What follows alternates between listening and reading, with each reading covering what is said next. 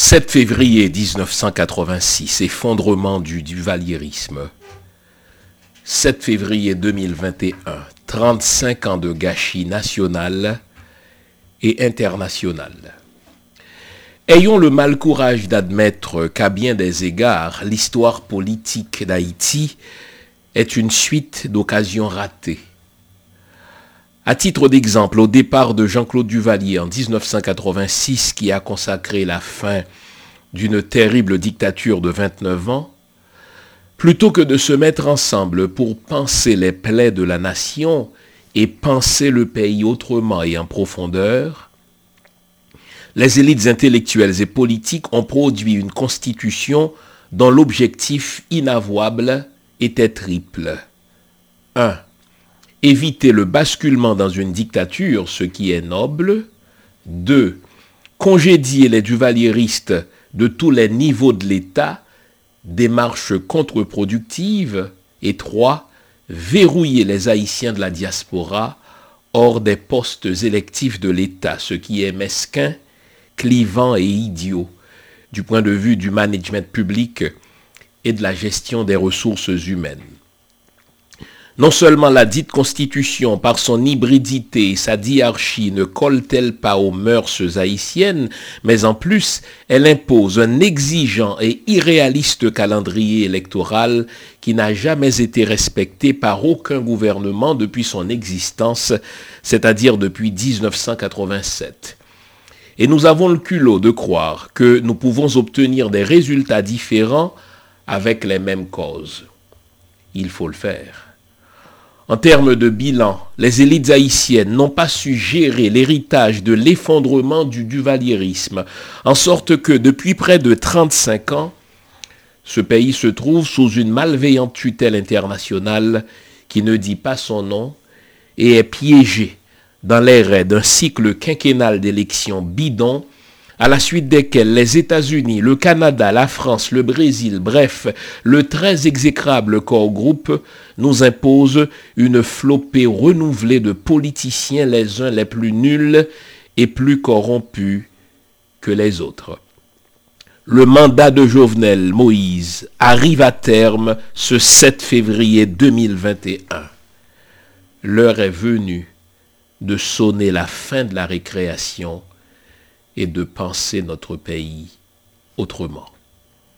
Jean-Fils Aimé, janvier 2021. Mise en onde de Junie Limage, caméra Winnie J, microphone le pasteur Jean-Fils Aimé. Bonjour le monde, bonjour mesdames, bonjour messieurs, bienvenue à cette autre édition de l'émission Lumière sur le monde. Nous sommes le 7 février 2021. 35 ans nous séparent de l'effondrement du duvalierisme. Quel est le bilan? Qu'avons-nous réalisé en 35 ans de vie, suivez mon regard, de vie démocratique entre guillemets? Eh bien, après 35 ans, il me semble que c'est le temps de dresser le bilan de ce que nous avons mal fait, de dresser le bilan de nos échecs, de réaliser que notre histoire politique, à bien des égards, c'est une suite d'occasions ratées. Nous allons tenter de comprendre pourquoi nous avons échoué en 35 ans et surtout ce qu'il nous faut faire pour repartir à neuf. Le menu vous est présenté. À ce stade-ci, je vous invite à vous offrir une bonne tasse de thé, une bonne tasse de café, une bonne tasse de chocolat chaud, bref, à vous offrir tout ce qui est de nature, à vous garder éveillé. Et ce matin encore, nous allons nous dire les vraies affaires. Comme j'aime à le rappeler, même si nous allons parler d'Haïti, Haïti, là encore, servira d'école pour nos pays noirs, car chez vous aussi, il y a moyen de dire que votre histoire est une suite d'occasions ratées. Nous allons comprendre le mécanisme de nos ratages, le mécanisme de nos échecs et surtout tenter de comprendre comment nous en sortir de ce cycle infernal d'occasions ratées et d'échecs retentissants. Restez là, Je vous reviens après la pause que voici, c'est promis. À tout à l'heure.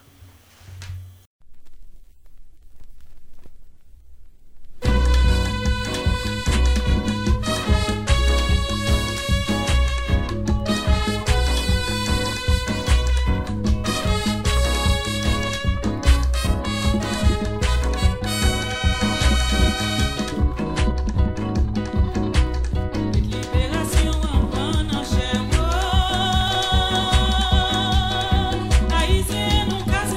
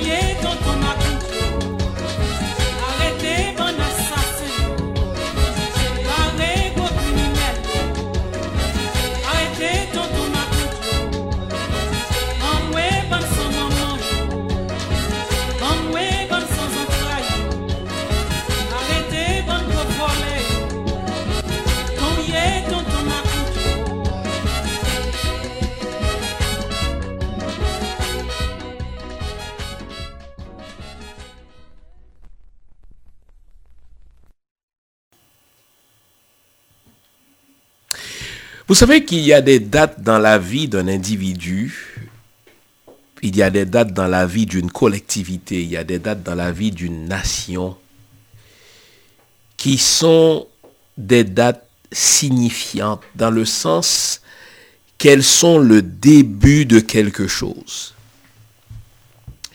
Et le 7 février 1986, pour nous les Haïtiens, c'est une date charnière, c'est une date importante. Je me souviens encore, comme si c'était d'hier, de ce vendredi 7 février 1986, j'étais tout jeune adolescent, mais ce fut pour moi un moment marquant. C'était comme si le soleil venait de luire, c'était comme si le soleil venait de réapparaître à l'horizon. Imaginez 29 ans de dictature, 29 ans au cours desquels le peuple haïtien vivait la peur au ventre.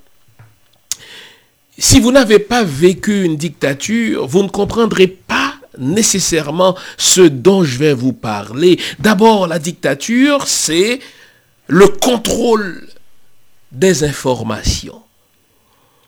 Les médias ne sont pas libres, n'est-ce pas, de communiquer les vraies nouvelles. Les médias ne sont pas libres de communiquer des analyses des actions publiques du gouvernement. La plupart des médias dépendaient des informations qui arrivaient des voies officielles.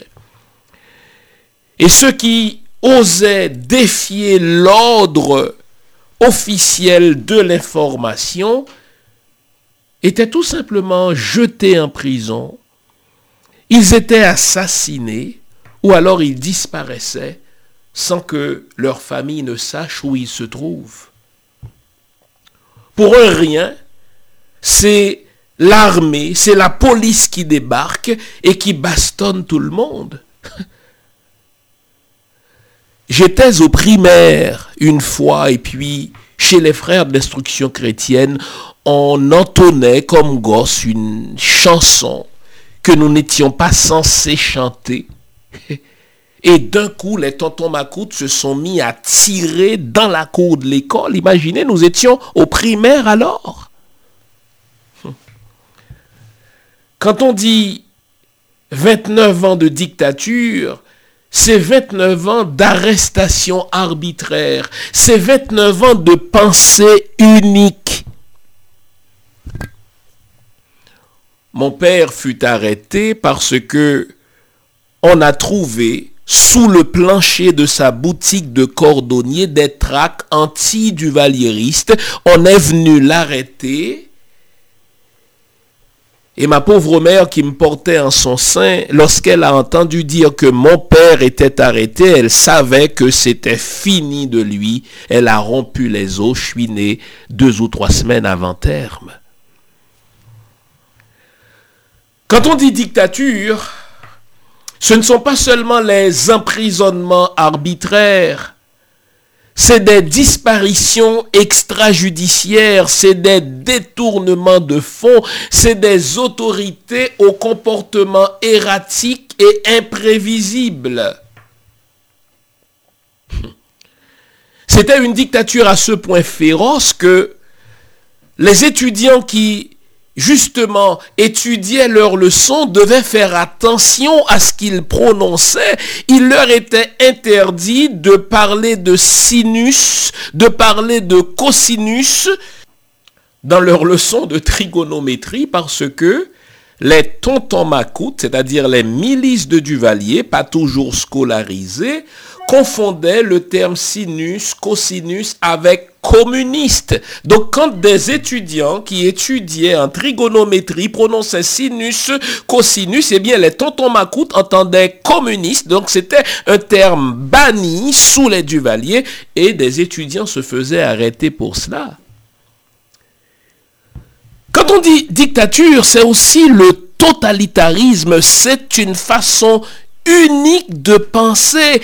En sorte que moi, quand je grandissais, Il était même interdit de prononcer le nom de Duvalier parce que on nous entrait en tête que Duvalier jouissait du don d'ubiquité. Il était partout et quand on prononçait son nom, eh bien il était en mesure depuis le Palais National de le savoir. Imaginez la terreur, les amis. Quand on dit dictature, cela va de soi, c'est des détournements de fonds. Un petit groupe, des oligarques qui s'enrichissent à même les fonds publics et la majorité, la population, toujours taillable et corvéable à merci, la population, n'est-ce pas, qui n'a rien et qui n'a pas son mot à dire. Quand on dit dictature, c'est des élections bidons dans lesquelles la population n'a jamais son mot à dire pour faire élire, n'est-ce pas, ses députés, puisque les noms étaient décidés depuis le Palais National. Donc, vous pouvez beau manifester pour, n'est-ce pas, faire élire un député, seuls ceux qui sont approuvés par le Palais National seront élus. Donc, ce n'était pas des élections, c'était des sélections. Quand on dit dictature, ça veut dire aussi que vous ne pouvez pas laisser le pays quand bon vous semble, et vous ne pouvez pas non plus y entrer quand bon vous semble. Il y avait cette fameuse liste noire, n'est-ce pas, du Palais National, et ceux qui travaillaient, n'est-ce pas, au point d'entrée du pays, aux divers points d'entrée du pays, en particulier à l'aéroport international de Port-au-Prince, avaient une liste. Pour détenir un passeport, eh bien, votre nom devait être approuvé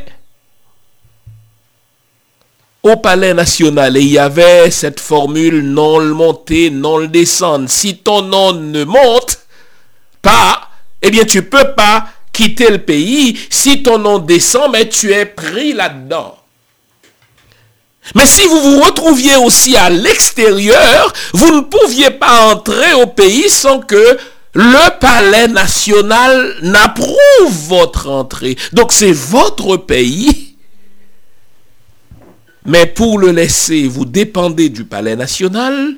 Pour y retourner, vous dépendez du Palais National.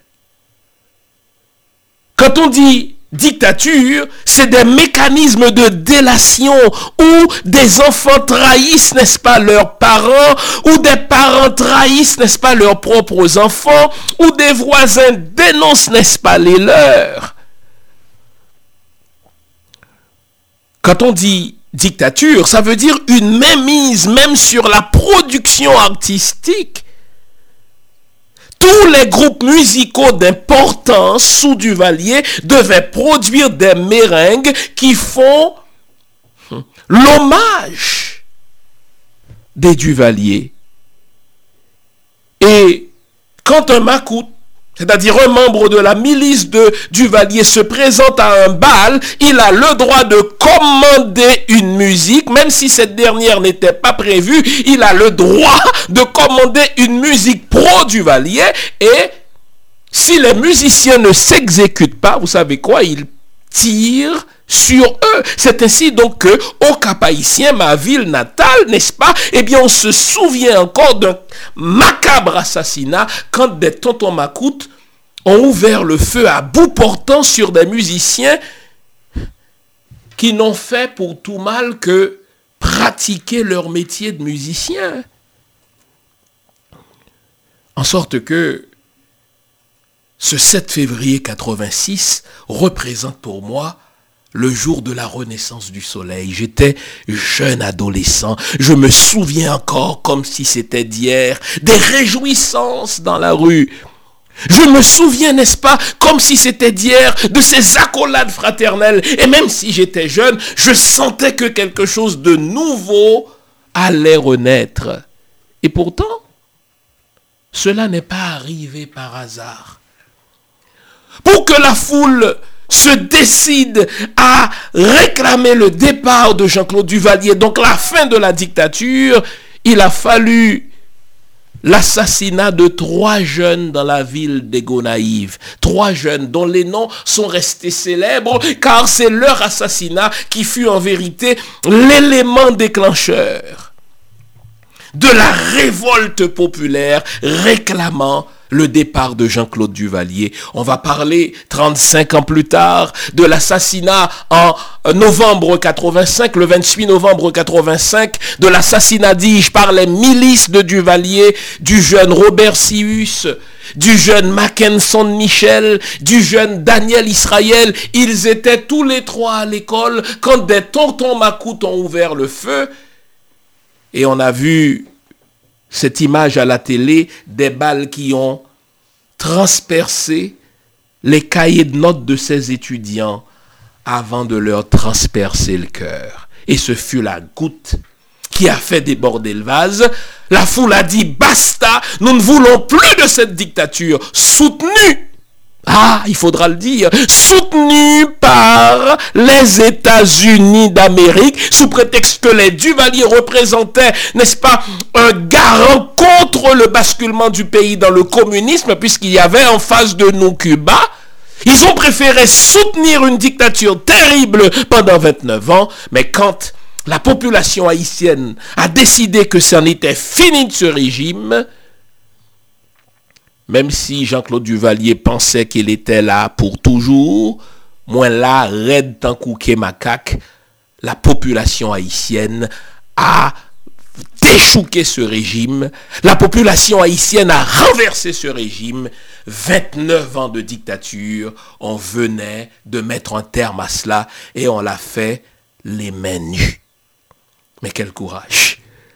J'avais l'impression ce jour-là qu'on venait de rééditer l'épopée de Vertière. En face de nous, il y avait les tontons macoutes. En face de nous, il y avait l'armée. En face de nous, il y avait, n'est-ce pas, les SD, les fameux espions de Duvalier. Ça pouvait être n'importe qui, mais nous, les mains nues, on marchait.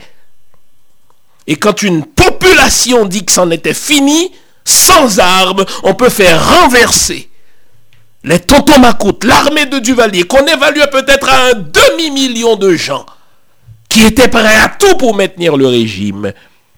C'était la fin du duvalierisme le 7 février 1986. Waouh!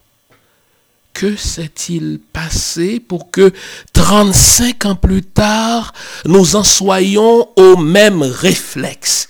Car il faudra qu'on se pose la question, après un si beau départ, ou après un si beau redémarrage, après de si belles promesses, qu'est-ce qui s'est passé pour que nous en soyons 35 ans plus tard à faire encore du damage control, à tenter de réparer les gâchis de ces 35 dernières années? Nous allons parler de ce gâchis avant de nous demander pourquoi et surtout comment nous en sortir. Lorsque Duvalier est parti le 7 février 1986, et là on le comprend a posteriori, on réalise que les chefs d'opposition, qui pour la plupart se retrouvaient à l'étranger parce que Duvalier les chassait du territoire national, car le duvalierisme c'était une chasse aux sorcières contre, n'est-ce pas, les opposants politiques, mais c'était aussi une chasse aux sorcières contre les intellectuels, ceux qui pouvaient penser. C'est ainsi donc à quelque chose malheur est bon, tandis que Duvalier chassait les intellectuels, n'est-ce pas, du territoire haïtien. Ces mêmes intellectuels sont allés, n'est-ce pas, aider dans l'Afrique décolonisée. Hein, on se souvient, dans les années 60, on procédait à la décolonisation de l'Afrique. Et puisque les anciens colons, les colons d'hier, ne voulaient pas, n'est-ce pas, véritablement aider à une décolonisation, c'est-à-dire à la mise en place de structures nationales, de structures autochtones, on a fait appel à d'autres Noirs, donc des Haïtiens, qui sont venus apporter leur concours dans l'Afrique en processus de décolonisation au Congo, en Côte d'Ivoire, pour ne citer par exemple que ces pays-là. Au départ de Duvalier, donc en 86, on a réalisé que l'opposition n'était pas prête à offrir une alternative véritable à ces 29 années de dictature.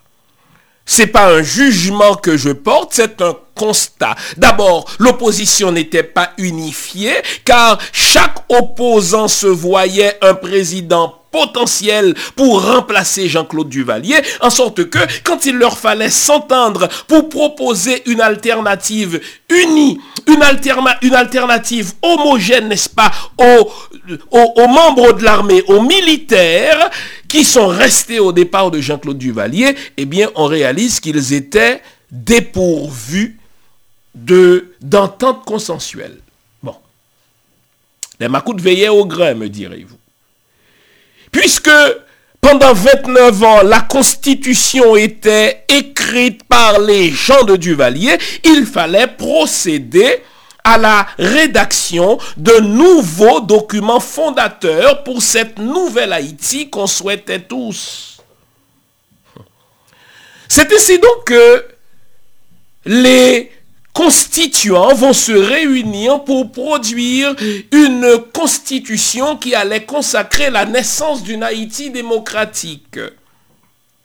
Et j'ai dit que les constituants étaient motivés par trois désirs. Le premier désir qui est noble, n'est-ce pas? Éviter que le pays ne bascule dans une nouvelle dictature. On ne peut que les applaudir pour cela. Sauf que dans la manière dont ils s'y sont pris, ils ont protégé le pays contre une dictature de l'exécutif, mais ils ont livré le pays à une dictature parlementaire. Si bien que, au regard de la Constitution de 1987, n'est-ce pas, même si elle sera amendée quelques années plus tard, eh bien, un parlementaire, le Parlement, dispose de tant de pouvoir qu'il peut littéralement empêcher le fonctionnement du pays en imposant ses vues aux dépens des vues d'un président qui serait élu au suffrage universel. Donc, on a tout simplement déplacé le problème. À force de vouloir éviter une dictature de l'exécutif, on ne voulait plus de nouveau Duvalier. On a réussi, et on le voit de nos jours, à transformer le Parlement en un lieu où les sénateurs et les députés imposent leurs vues, imposent, n'est-ce pas, leur propre agenda aux dépens d'un président qui serait élu au suffrage universel. Le deuxième objectif qui se comprend, même si aujourd'hui il faut prendre des réserves par rapport à cet objectif, c'était de dire que puisque les duvalieristes ont régné au pays pendant 29 ans, désormais on va sortir les Macoutes des rouages, n'est-ce pas, de l'État. Macoute Paladan. Ce faisant, on a jeté certains bébés avec l'eau du bain. Qu'il y a eu des assassins, des criminels notoires, pendant ces 29 années de dictature, je veux bien, ceux-là devaient être jugés, condamnés et jetés en prison. Mais l'erreur que nous avons commise, c'était de dire, si quelqu'un a travaillé pour le régime pendant 29 ans, désormais il était disqualifié pour servir l'État. Quand on fait ça, répétais-je, on jette le bébé avec l'eau du bain, car pendant ces 29 ans, il y a des gens sérieux qui ont travaillé pour le régime et qui ont acquis un certain savoir, un certain savoir-faire, des gens qui étaient véritablement compétents, même s'ils se sont retrouvés, n'est-ce pas, à travailler pour un mauvais régime, et pour reconstruire un pays, on aurait besoin de ces compétences-là, on aurait besoin de ce savoir-là, on aurait besoin de ce savoir-faire-là. Dans les émotions du moment, on a chassé le blé et l'ivraie. On a chassé et les criminels et ceux qui ont commis pour tout mal de servir leur pays sous le régime de Duvalier, car il y a eu quand même de bons serviteurs, de grands serviteurs de l'État qui n'ont pas choisi de naître pendant le régime de Duvalier et qui ont choisi de mettre leurs compétences, leur patriotisme au service donc de leur pays, même si le régime en était un de totalitaire. Donc nous avons commis cet excès en disant, dès que vous avez travaillé pour Duvalier, vous étiez devenu un criminel, Macoute Paladon, vous n'étiez pas dedans. Et ce faisant, on a vidé littéralement la fonction publique de quelques-unes des têtes compétentes, et puisque la nature a horreur du vide, on allait les remplacer par des têtes de linotte, qui n'avaient que pour compétence que leur affiliation aux nouveaux pontes qui ont émergé après la chute de Duvalier. Le troisième objectif de cette constitution, c'était de verrouiller les Haïtiens du dehors, hors des postes électifs. Imaginez que l'émigration haïtienne existe depuis plus de 100 ans, en gros depuis l'occupation américaine. Maintenant que Duvalier est parti, les constituants se sont précipités d'écrire une constitution honorable à bien des égards, mais vile aussi à d'autres égards. Et dans cette constitution, on a posé des verrous pour empêcher que les Haïtiens du dehors ne puissent occuper des postes politiques sous prétexte qu'ils n'avaient plus la résidence au pays, sous prétexte qu'ils auraient eu une double citoyenneté. Ça s'appelle de la mesquinerie. Donc, on a vu que on a chassé les Macoutes, pas pour faire véritablement un nouveau pays, mais pour remplacer les Macoutes par d'autres pratiques aussi mesquines, par d'autres pratiques aussi contre-productives que celles qui ont caractérisé les Duvaliers. En sorte que, très peu de temps, malgré le fait que les tontons Macoutes étaient partis, eh bien, on a réalisé que les mêmes réflexes, les mêmes pratiques d'oppression sont restées. Exemple, après cette fameuse constitution de 1987, on a organisé au pays la toute première élection de l'ère, suivez mon regard, démocratique d'Haïti, le dimanche 29 novembre 1987. À cette élection ont concouru des candidats valables, dont un certain Gérard Gourgue, qui était un homme militant pour les droits de l'homme, mais un homme de gauche, un homme de centre-gauche, diriez-vous aujourd'hui.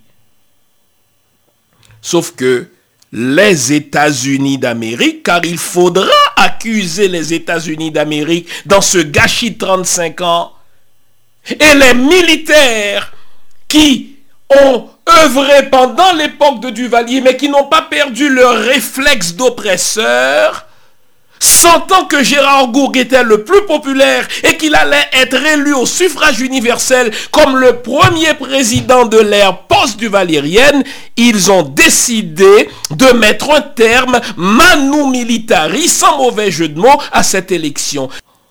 C'est ainsi que, tandis que les gens sont allés voter, après plusieurs décennies de dictature, ce dimanche 29 novembre 87, quelle ne fut leur fierté d'avoir leur bulletin de vote en main, l'acte le plus souverain d'un citoyen, car la citoyenneté nous a été interdite pendant la dictature des Duvalier, puisque nous ne pouvions pas nous exprimer librement quant aux élus que nous voulions avoir. Eh bien voilà que, en ce dimanche 29 novembre 87, tandis que les gens étaient dans les rues avec leurs bureaux de vote, se présentant paisiblement dans des bureaux de votation, des militaires ont ouvert le feu sur eux.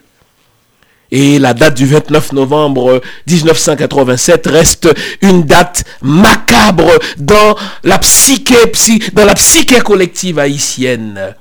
Les militaires ont assassiné plusieurs dizaines de gens qui ont commis pour tout crime de se rendre à un bureau de vote pour participer au jeu démocratique pour la première fois après près de 30 ans de dictature.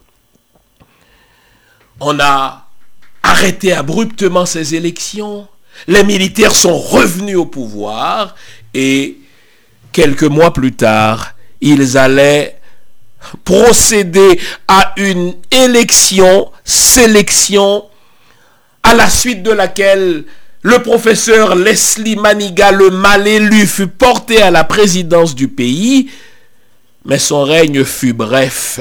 Pour quelle raison? Car dans ce gâchis, il y a et les nationaux et les internationaux, parce que pendant son bref règne, les États-Unis ont voulu juger 2 militaires pour trafic de drogue. Ils voulaient les juger chez eux.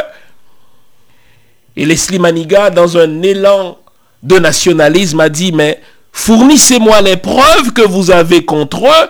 Nous les jugerons nous-mêmes puisque nous sommes une nation souveraine. » Il n'a fallu que cela pour que les États-Unis donnent leur appui aux militaires qui déjà en voulaient à Leslie Manigat pour ses élans de contrôle, n'est-ce pas, des forces armées en sa qualité de chef nominal de l'armée. On l'a renversé quelques mois après son élection.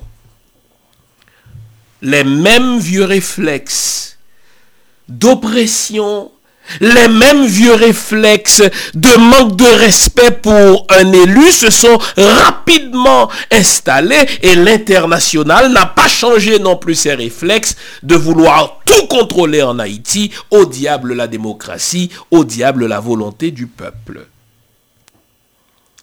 Nous en venons à l'élection historique de ce prêtre, Jean-Bertrand Aristide, qui était connu pour ses prises de gueule contre le régime haïtien, qui était connu pour ses prises de gueule contre la mainmise des États-Unis, la mainmise de la France sur Haïti, et la population haïtienne va s'identifier à cet homme, va s'identifier à son discours, et il sera, pour ainsi dire, obligé de se porter candidat.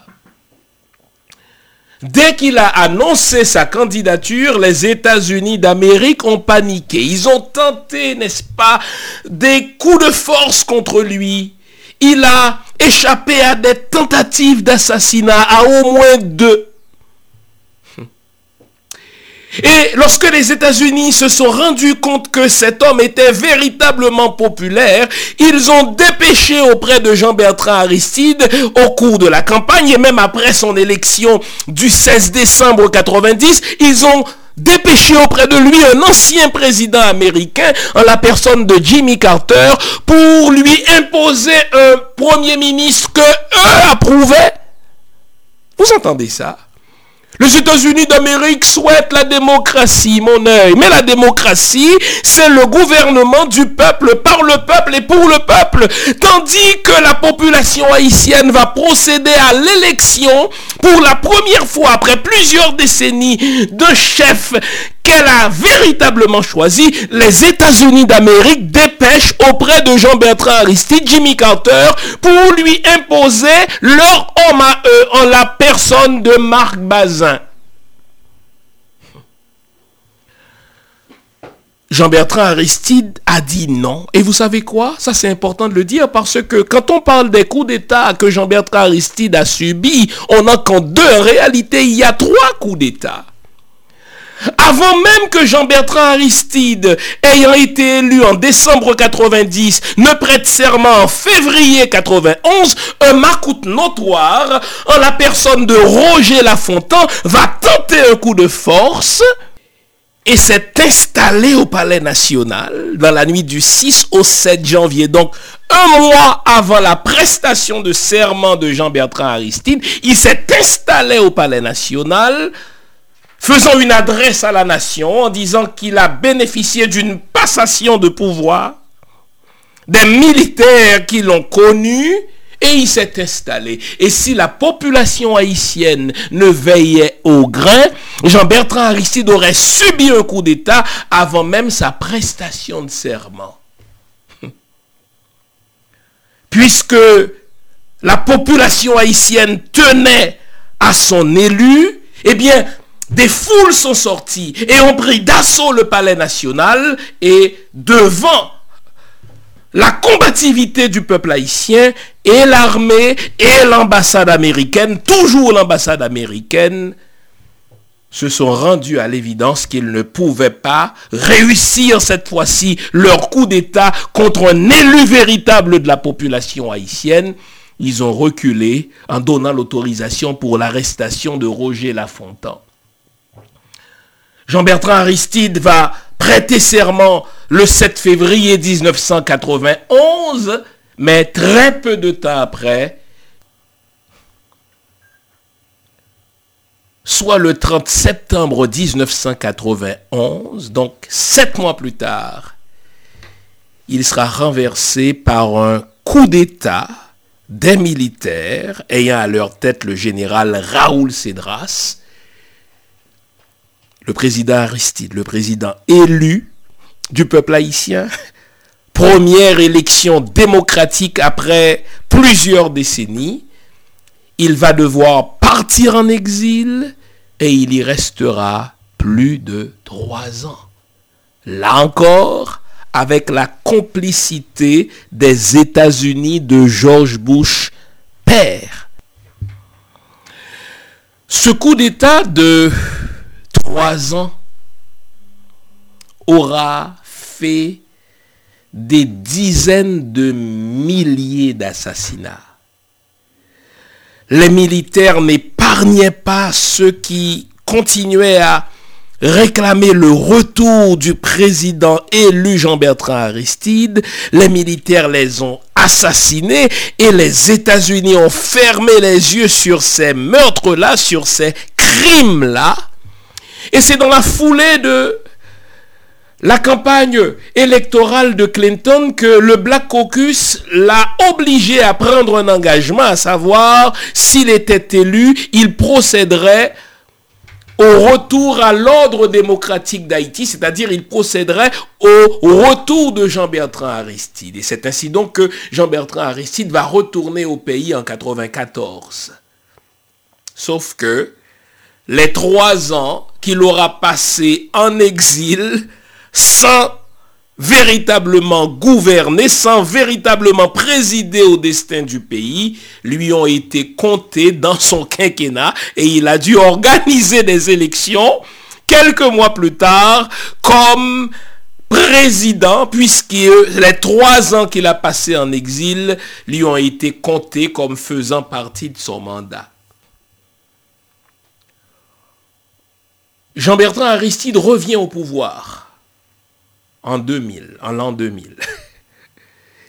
Et là, il revient, il a remporté les suffrages au taux de 93%. L'international prend acte de son élection. Mais là, Jean-Bertrand Aristide vient avec un nouvel agenda, un agenda beaucoup plus nationaliste. Il a réclamé à la France le remboursement des 150 millions de francs que la France nous avait fait payer comme dette de l'indépendance. Jean-Bertrand Aristide a dit, mais c'est au contraire à la France de rembourser aux descendants d'esclaves, n'est-ce pas, les travaux forcés qu'elle nous a fait subir. Mais imaginez ce que ça représente. Un chef d'État d'une république noire, la première république noire d'ailleurs, qui va porter cette cause, qui va traduire en procès un pays, un ancien État esclavagiste, en lui réclamant, n'est-ce pas, des sommes que cette république a dû payer comme dette de remboursement de l'indépendance. Oh là là, ça avait provoqué un séisme dans les chancelleries, car si Jean-Bertrand Aristide avait pu poursuivre, n'est-ce pas, la France, et s'il avait pu effectivement porter ce procès jusqu'à son terme, cela veut dire que les pays qui ont subi l'esclavage de la part de l'Empire britannique, imaginez des pays africains, imaginez l'Inde, cela veut dire aussi que les Afro-Américains, dont les ancêtres ont été réduits en esclavage par les États-Unis, pourraient se servir de ce procès comme précédent, sinon comme jurisprudence, pour réclamer à leur tour compensation. Ah oui, la France a compris les implications d'un tel procès. Les États-Unis ont compris, n'est-ce pas, les implications d'un tel procès. Le Canada, en tant que pays membre du Commonwealth britannique, n'est-ce pas, a compris les implications d'un tel procès. Ils ont décidé, là encore, de renverser l'homme parce qu'il a osé réclamer compensation pour un montant que nos ancêtres ont payé parce qu'ils ont osé se révolter contre la France. C'est ainsi donc que Jean-Bertrand Aristide va subir un troisième coup d'État. Cette fois-ci, non pas par les militaires parce qu'ils n'étaient plus, mais un coup d'État orchestré par les États-Unis d'Amérique, George Bush fils cette fois-ci, les Bush ne changent pas, par la France et par le Canada. Ils ont déporté le président et ils ont dit désormais Haïti sera officiellement mise sous tutelle. Donc quand on va parler de gâchis de ces 35 dernières années, je vous ai dit que c'est à la fois un gâchis de la part des politiciens haïtiens qui n'ont jamais su s'asseoir pour penser le pays de manière sereine. Ils se sont précipités dans toutes sortes d'élections, les unes plus frauduleuses que les autres.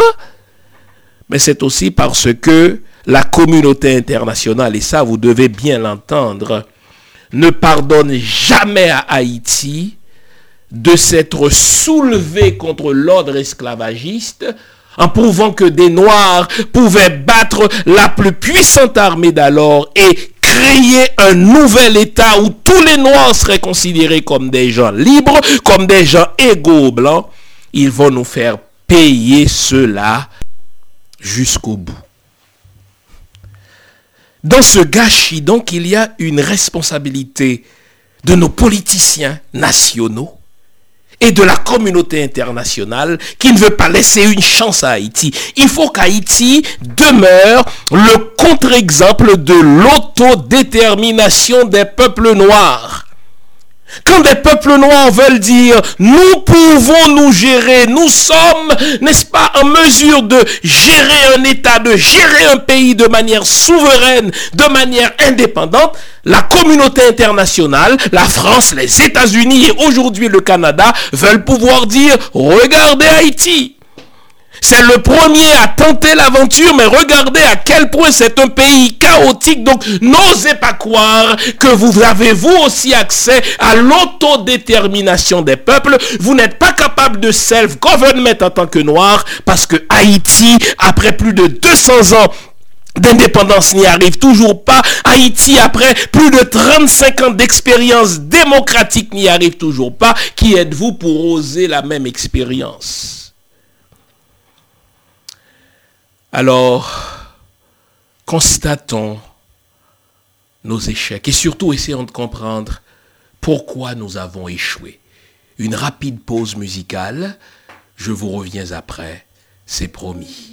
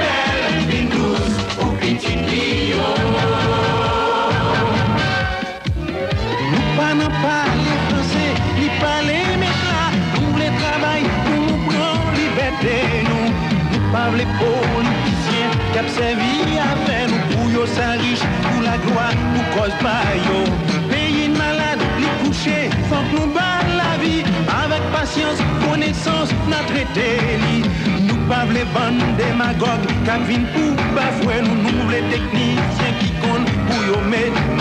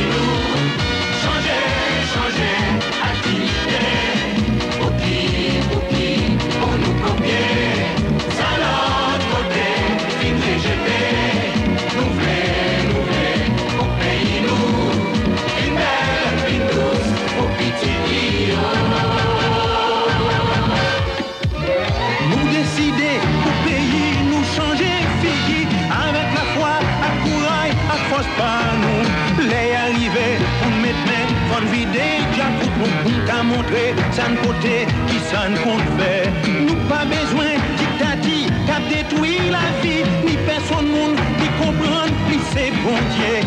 Respect une guerre pour l'autre, pas fait tout, mais contre pas gain ni âme, ni méchant qu'à résister.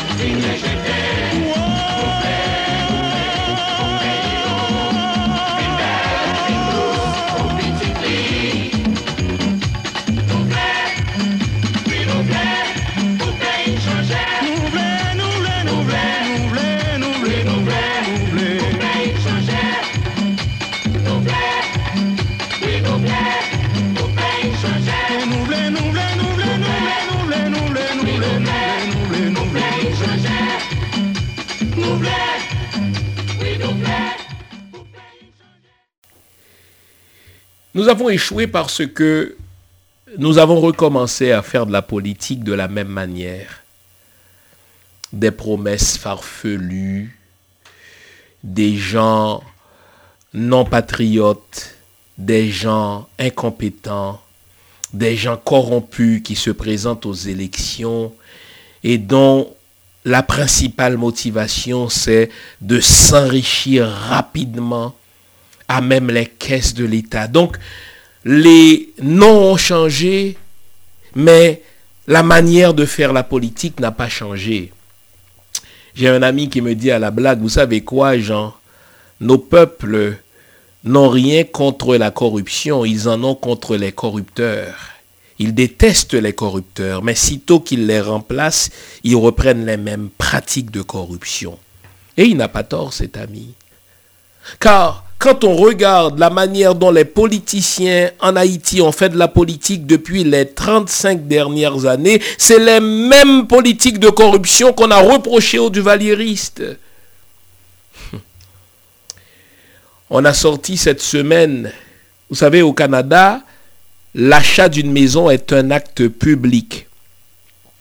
Un sénateur de la République a acheté au nom de son épouse au Canada, un sénateur de la République, une maison pour plus de 4 millions de dollars à Laval, dans les environs de Montréal. Le gars est sénateur de la République, mais bon Dieu, les mêmes élections frauduleuses. On ne veut pas véritablement de la démocratie, on veut seulement être élu et on va le faire avec les mêmes tactiques de la période de Duvalier. Si on a échoué, c'est parce que aussi l'international ne nous lâche pas. L'international continue à manipuler les politiciens. L'international continue à être très présent dans le jeu politique pour nous imposer les plus nuls, pour nous imposer les plus corruptibles, pour nous imposer les plus vils. En chassant les Duvaliers, on pensait que on allait en finir avec des gens qui allaient confondre la cassette de l'État avec leur propre portefeuille, eh bien on s'est rendu compte que plus les années passent, plus nos politiciens sont corrompus, plus ils rusent en matière de technique de corruptibilité. Comment faire pour s'en sortir? Regardons ce qui nous a amenés là. Au départ de Duvalier, nous nous sommes précipités d'organiser des élections en nous imaginant qu'une constitution allait régler tous les problèmes, sans prendre le temps de reconstruire l'homme haïtien, sans prendre le temps de nous donner de véritables institutions plus fortes que les hommes. Vous savez, les hommes de partout sont les mêmes. Avec le mandat de Donald Trump, on s'est rendu compte que ce n'est pas parce qu'on est américain qu'on n'a pas des tendances à la tyrannie. Ce n'est pas parce qu'on est américain qu'on n'a pas des velléités dictatoriales. Si les institutions américaines n'étaient pas suffisamment fortes, Donald Trump serait resté au pouvoir malgré le fait qu'il a perdu des élections. Qu'est-ce qui a pu résister à Donald Trump? Ce sont les institutions. Alors, si nous avons échoué, c'est parce que nous n'avons pas pris le temps de nous doter d'institutions fortes. Nous n'avons pas pris le temps, n'est-ce pas, de travailler sur les chantiers fondamentaux de notre pays. Posons-nous la question, cette constitution-là correspond-elle à nos valeurs en tant qu'Haïtiens?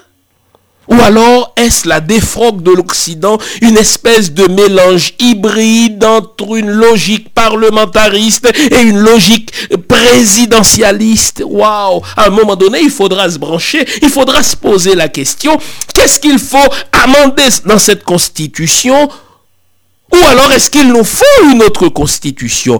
Une constitution qui nous impose un calendrier, n'est-ce pas, un calendrier électoral à tous les 2 ans?